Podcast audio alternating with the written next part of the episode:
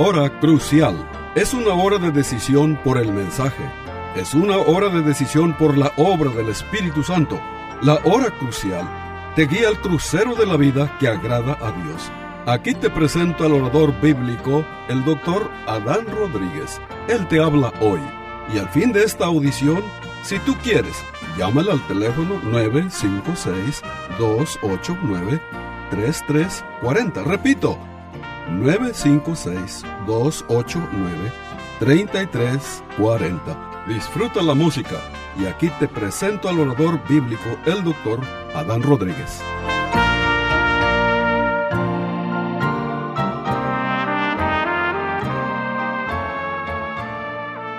¿Qué tal, querido radio oyente? Feliz año nuevo para todos, feliz año 2021.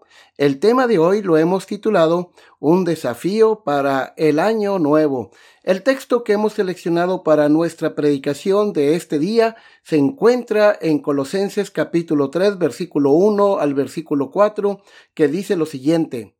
Si pues habéis resucitado con Cristo, buscar las cosas de arriba donde está Cristo sentado a la diestra de Dios. Poned la mira en las cosas de arriba, no en las de la tierra, porque habéis muerto y vuestra vida está escondida con Cristo en Dios. Cuando Cristo, vuestra vida, se manifieste, entonces vosotros también seréis manifestados con Él en gloria. Estimado oyente, el inicio de un año nuevo es un buen momento para reflexionar, es un buen momento para hacer un inventario acerca de nuestro caminar con Dios. Este pasaje que recién leímos nos da la oportunidad y el desafío de hacer precisamente eso. Cuando miramos nuestras vidas a la luz de estos versículos, tenemos el desafío de tener algunas cosas, liberar otras y recordar otras. En primer lugar, este, algunas cosas deben conservarse en este año y por supuesto el resto de tu vida. ¿Cuáles son esas cosas que tú debes conservar? Bueno, versículo 1 y 2 nos dice, sí pues, habéis resucitado con Cristo, buscar las cosas de arriba donde está Cristo sentado a la diestra de Dios, poner la mira en las cosas de arriba. Entonces, este, la primera cosa que de, tú debes conservar o que debemos conservar es el conocimiento de nuestra unión con Cristo en su muerte y resurrección. Por ejemplo, cuando Pablo dice, sí pues, habéis resucitado con Cristo, este sí, estimado oyente, no es un sí de posibilidad esta palabrita sí en el idioma griego del Nuevo Testamento en que se escribió la, la, Biblia, ¿verdad? El Nuevo Testamento, perdón. Este sí es una condición de primera clase, lo cual indica que esta expresión es una expresión afirmativa, una expresión positiva. Entonces la traducción es, ya que habéis resucitado con Cristo. ¿Sí? Este eh, está hablando de una verdad maravillosa este, hemos resucitado con Cristo, dice el apóstol Pablo. Él está hablando, en primer lugar, hace alusión al nuevo nacimiento. Antes de conocer a Cristo, dice la Biblia, tú y yo estábamos muertos en delitos y pecados, ¿sí? Este, pero, este, Dios en su misericordia, por medio de la predicación del Evangelio, y el Espíritu Santo convenciéndonos de nuestro pecado, Dios nos dio vida, como dice Efesios 2.1, y Él os dio vida a vosotros cuando estabais muertos en delitos y pecados. Así que este Pablo habla de una experiencia que todo verdadero cristiano experimenta, que es el nuevo nacimiento, que es una obra de Dios. Entonces, hemos resucitado a una vida nueva. Pero también en estos versículos, el apóstol Pablo nos habla de nuestra identificación, de nuestra unión con Cristo en su muerte, resurrección y ascensión. Pero en este instante nos enfocaremos a nuestra identificación con Cristo en su muerte y resurrección. ¿Qué quiere decir esto? Bueno, esta verdad es una verdad bendita que encontramos en el Nuevo Testamento. Por ejemplo, este, Romanos 5 nos habla de nuestra sustitución, es decir, Cristo murió por nuestros pecados. Él murió en nuestro lugar. En ese sentido, el único que pudo pagar la deuda de nuestro pecado, el único que estaba calificado para morir en nuestro lugar es el Hijo de Dios, ¿verdad? El Señor Jesucristo. Entonces, estimado oyente, este, esto es la doctrina de la sustitución. Pero en Romanos 6, por ejemplo, y Gálatas 2.20, en Romanos 6 del 1 al 11 y Gálatas 2.20 y otros pasajes, nos hablan de nuestra unión con Cristo, de nuestra identificación con Él. Por ejemplo, Romanos 6 nos enseña que tú y yo estamos identificados con Cristo en su muerte y resurrección. Es decir, hemos muerto juntamente con Cristo al poder del pecado. No hemos muerto por nuestros pecados, eso solamente Cristo pero estamos identificados en su muerte y resurrección. ¿Verdad? Lo que le pasó a Cristo también nos pasó a nosotros. Y esta es una bendita verdad. Mira, ¿qué tuviste tú que hacer para ser salvo? Bueno, quizás tú me dices, yo tuve que creer, tuve que creer. Bueno, la Biblia dice, cree en el Señor Jesucristo. ¿Verdad que cuando tú creíste con todo tu corazón, ¿qué pasó en tu vida? Dios te dio una salvación grande. Bueno, de la misma manera, esta verdad de nuestra unión con Cristo, de nuestra identificación con Él, ¿sí? En su muerte y resurrección. Cuando tú crees que tú estás unido con Cristo en su muerte y resurrección, estás identificado con Él, cuando tú crees esta verdad, entonces eh, el pecado pierde su fuerza en ti. Así lo dice Romanos 6, versículos 5 y 6 para que el cuerpo del pecado sea destruido, es decir, sea anulado, sea hecho inoperante. Entonces, cuando tú crees por fe esta bendita verdad, entonces el pecado pierde su fuerza en ti. Y esta es una verdad, estimado oyente, que debemos eh, durante todo este año recordar, ¿verdad? Debemos conservar esta verdad, el conocimiento de nuestra unión con Cristo en su muerte y resurrección. Mira, Gálatas 2.20 también explica esta verdad maravillosamente. Dice Pablo, con Cristo estoy juntamente crucificado. Claro, esto no quiere decir que Pablo murió junto con Cristo por nuestros pecados. No, Pablo está hablando aquí de nuestra identificación con Cristo en su muerte. Con Cristo fui crucificado y todavía lo estoy. Esa es la traducción realmente eh, de, de este pasaje. Entonces Pablo dice que él está identificado con Cristo en su muerte. Y luego dice, ya no vivo yo. ¿Por qué no vive más él? porque Él está muerto al poder del pecado. Y esa es la condición de cada creyente. Debemos considerarnos muertos al pecado, pero vivos para Dios. Con Cristo estoy juntamente crucificado. Fui crucificado. ¿Sí? Este, dice Pablo, y todavía eh, lo estoy. ¿Sí?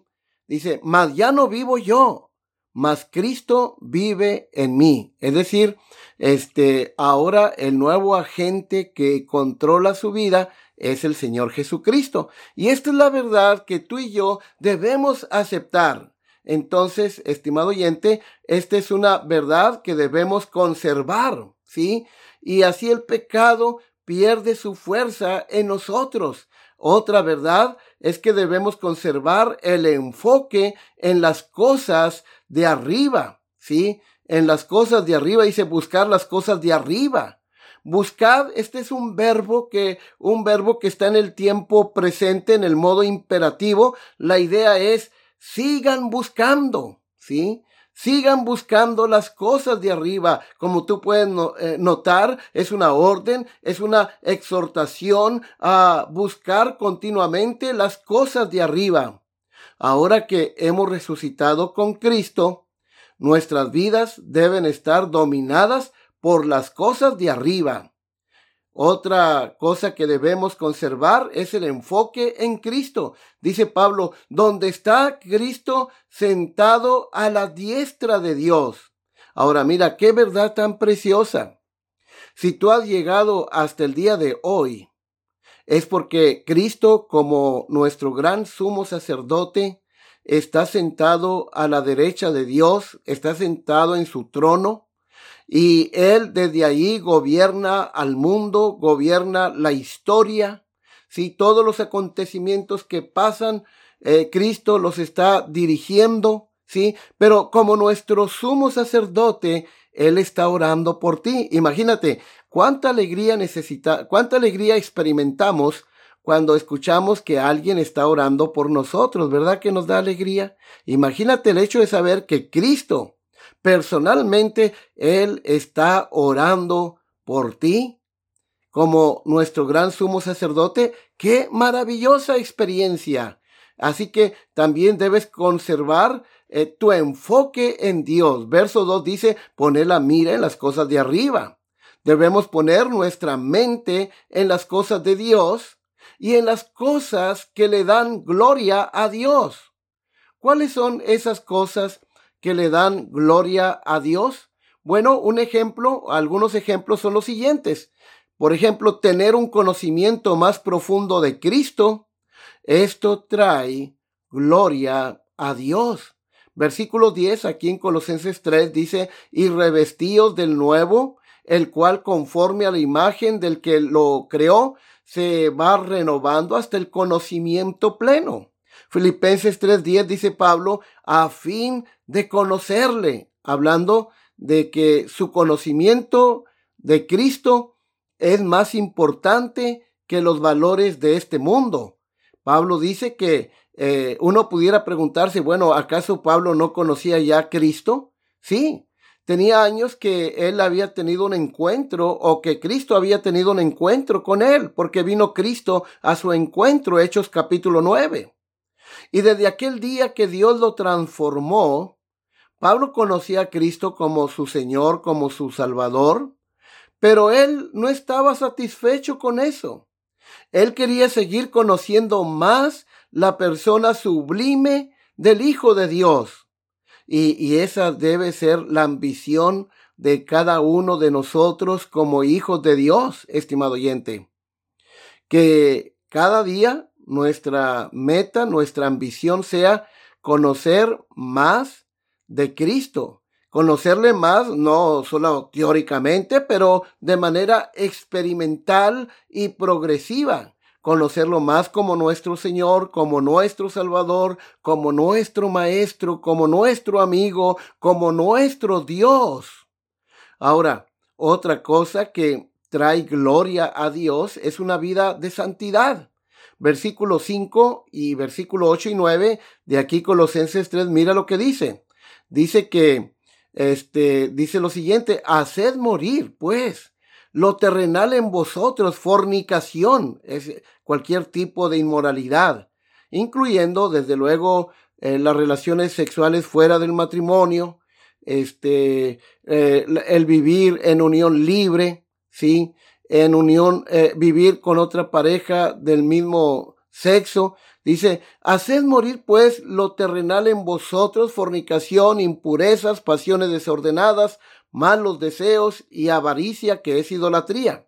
Verso 8, pero ahora dejad también vosotros todas estas cosas, ira, enojo, malicia, blasfemia, palabras deshonestas de vuestra boca, Verso 9, no mintáis los unos a los otros, habiendo despojado del viejo hombre con sus hechos. Es decir, estimado oyente, una vida de santidad, ¿verdad? Trae gloria a Dios. Una vida santa trae gloria a Dios. Así que este 2021, que tu meta sea vivir una vida santa.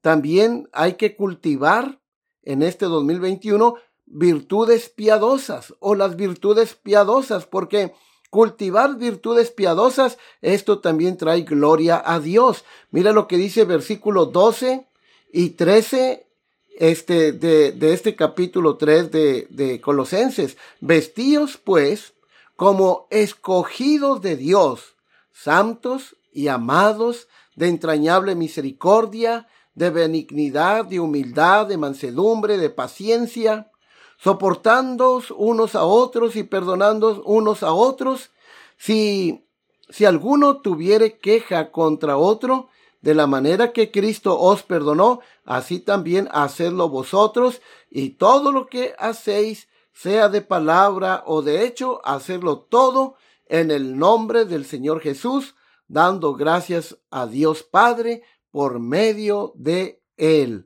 ¿Qué es lo que nos está diciendo aquí el gran apóstol San Pablo, este, bajo la inspiración de Dios?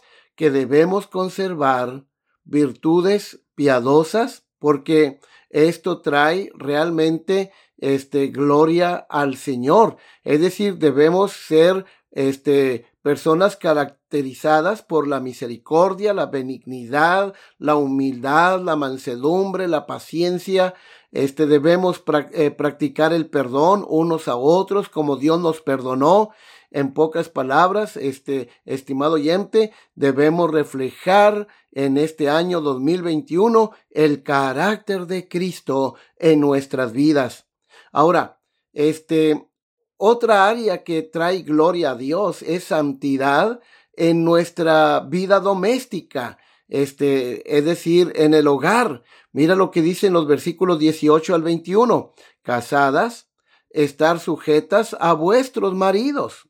Esta es la voluntad de Dios, como conviene en el Señor. Maridos, amad a vuestras mujeres y no seáis ásperos con ellas.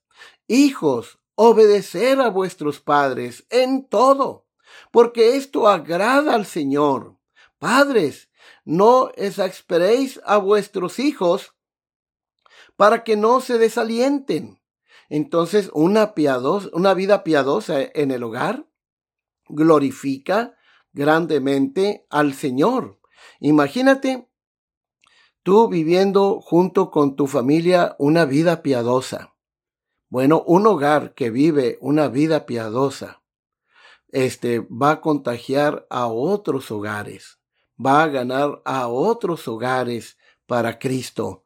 Este, debemos entonces también eh, eh, una, vivir una vida de oración eficaz.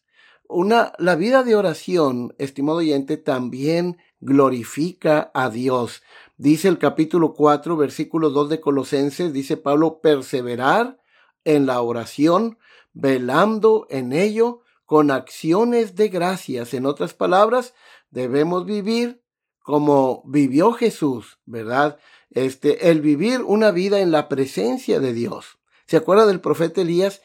Allá en el primer libro de Reyes, el capítulo 17, cuando él se enfrenta al perverso rey Acab y entra al palacio y le dice, vive Jehová, en cuya presencia estoy.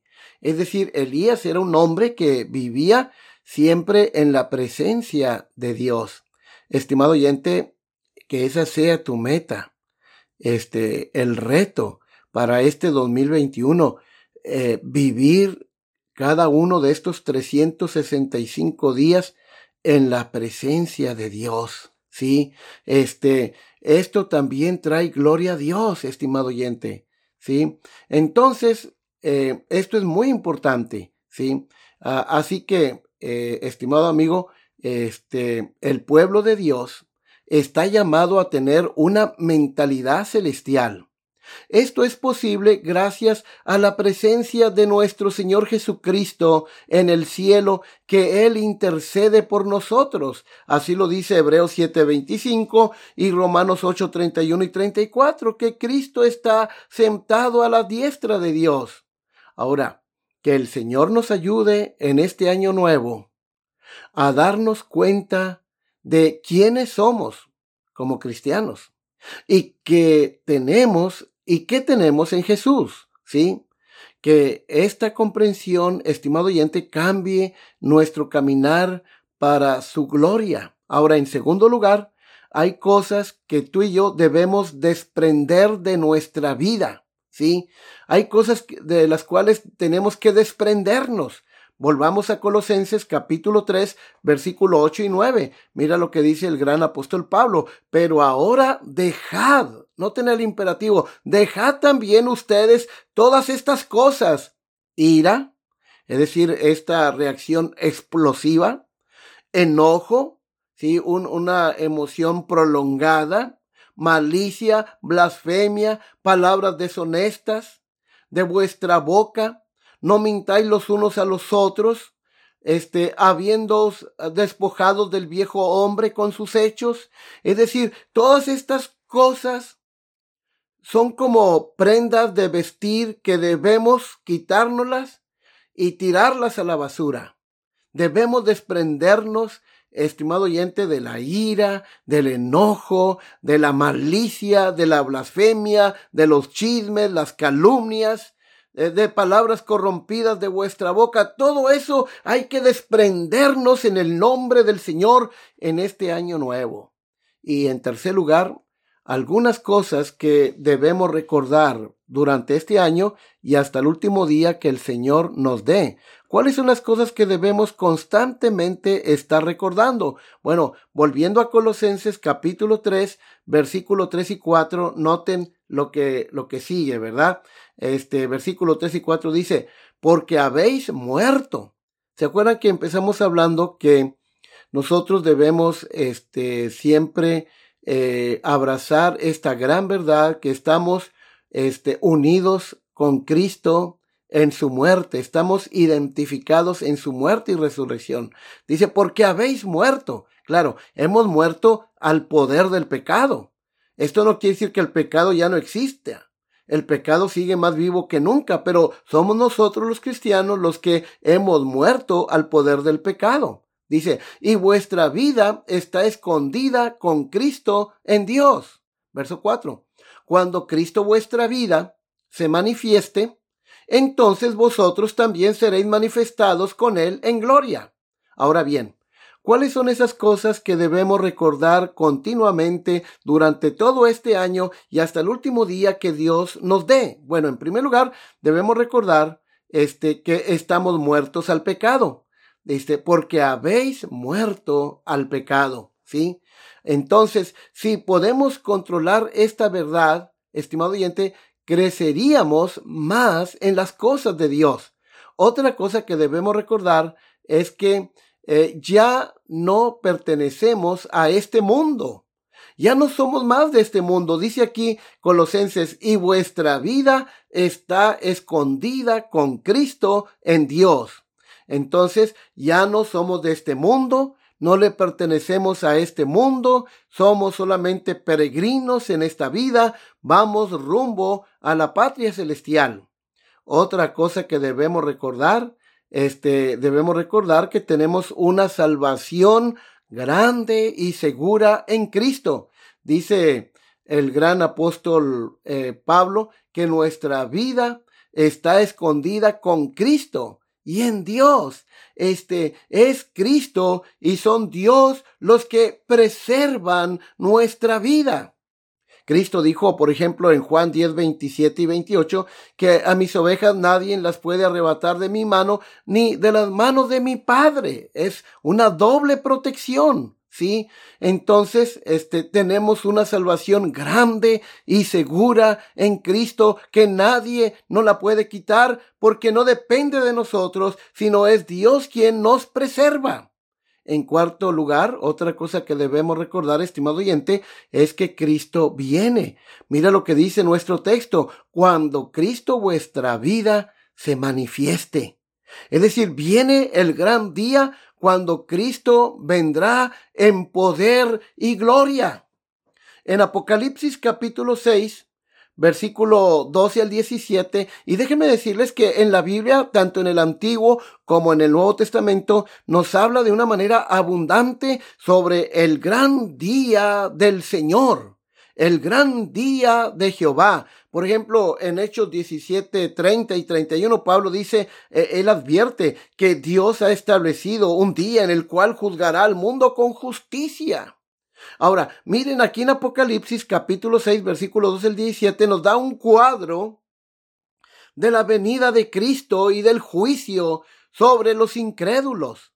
Dice, miré cuando abrió el sexto sello, y he aquí hubo un gran terremoto, y el sol se puso negro, como tela de silicio, y la luna se volvió toda como sangre, y las estrellas del cielo cayeron sobre la tierra, como la higuera deja caer sus higos cuando es sacudida por fuerte viento.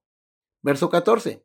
Y el cielo se desvaneció como un pergamino que se enrolla, y todo monte y toda isla se removió de su lugar, y los reyes de la tierra, y los grandes, los ricos, los capitanes, los poderosos, todo siervo y todo libre, se escondieron en las cuevas y entre las peñas de los montes, y decían a los montes y a las peñas, cae sobre nosotros y escóndenos este del rostro de aquel que está sentado sobre el trono y de la ira del cordero, es decir, de Cristo, porque el gran día de su ira ha llegado ¿Y quién podrá sostenerse en pie? Realmente nadie. ¿Sí?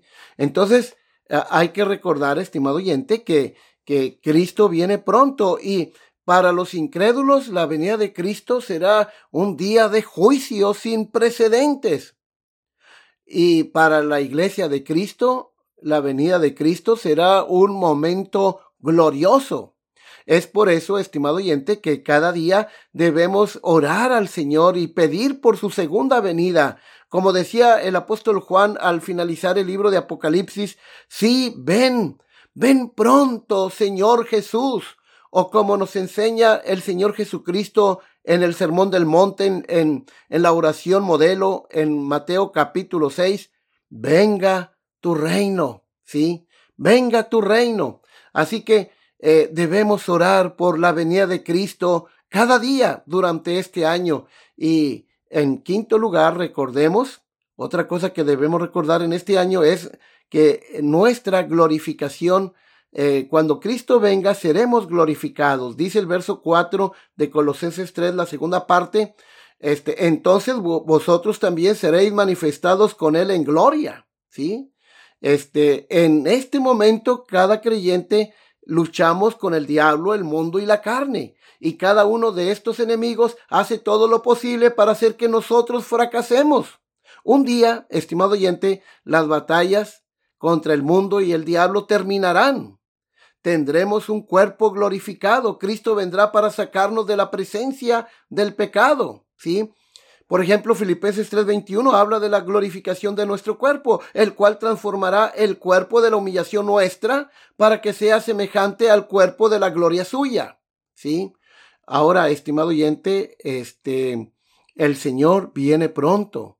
Este, 1 Juan 3.2 dice, amados, ahora somos hijos de Dios y aún no se ha manifestado lo que hemos de ser, pero sabemos que cuando Él se manifieste, seremos semejantes a Él y le veremos tal como Él es. Qué día tan glorioso nos aguarda a los hijos de Dios. Así que viene el día cuando dejaremos este mundo con su pecado, su maldad, sus problemas, eh, su diablo, e iremos a la tierra de perfección para disfrutar de la gloria de nuestro Redentor para siempre. Apocalipsis 21:4 declara, enjugará Dios toda lágrima de los ojos de ellos, y ya no habrá muerte, ni habrá más llanto, ni clamor, ni dolor, porque las primeras cosas pasaron. Ahora mismo, estimado oyente, tengo un sueño, sueño con el día en que volveré a casa, porque este mundo no es mi hogar. Sueño con un día en que veré al Señor Jesucristo cara a cara. Un día ese sueño se hará realidad y estaré en su presencia. Esto es lo que debemos recordar mientras peleamos la buena batalla de la fe. Estimado oyente, ¿hay algunas cosas en tu vida que necesitas retener? ¿Hay algunas cosas en tu vida que necesitas dejar? Déjalas. Recuerda, Hay algunas cosas en tu vida que debes recordar siempre, como las que acabamos de mencionar. Estimado oyente, que el Señor les bendiga. Se despide la voz amiga del pastor Adán Rodríguez, pastor por la gracia de Dios, y hasta la próxima de la serie Feliz Año Nuevo 2021 para todos de parte de la Iglesia Bautista Jerusalén de Far, Texas. Hasta la próxima. Este fue su programa La Hora Crucial. La Iglesia Bautista Jerusalén y su pastor Adán Rodríguez agradecen a su bella audiencia y les recuerda que los días lunes y viernes a las 12 horas del mediodía este programa se repetirá sin falta. Y si usted vive en la frontera, le invitamos a que asista a nuestro culto de adoración los domingos a las 11 de la mañana. El santuario del templo Jerusalén se encuentra en la calle Cafri, a una cuadra de la biblioteca de la ciudad de Far, Texas. Llame al doctor Adán Rodríguez y con gusto le informará. Teléfono 956-289-3340. O si usted prefiere escribir, hágalo. La hora crucial, PO Box 774, Far, Texas 78577. Repito, la hora crucial, PO Box 774, Far, Texas 78577.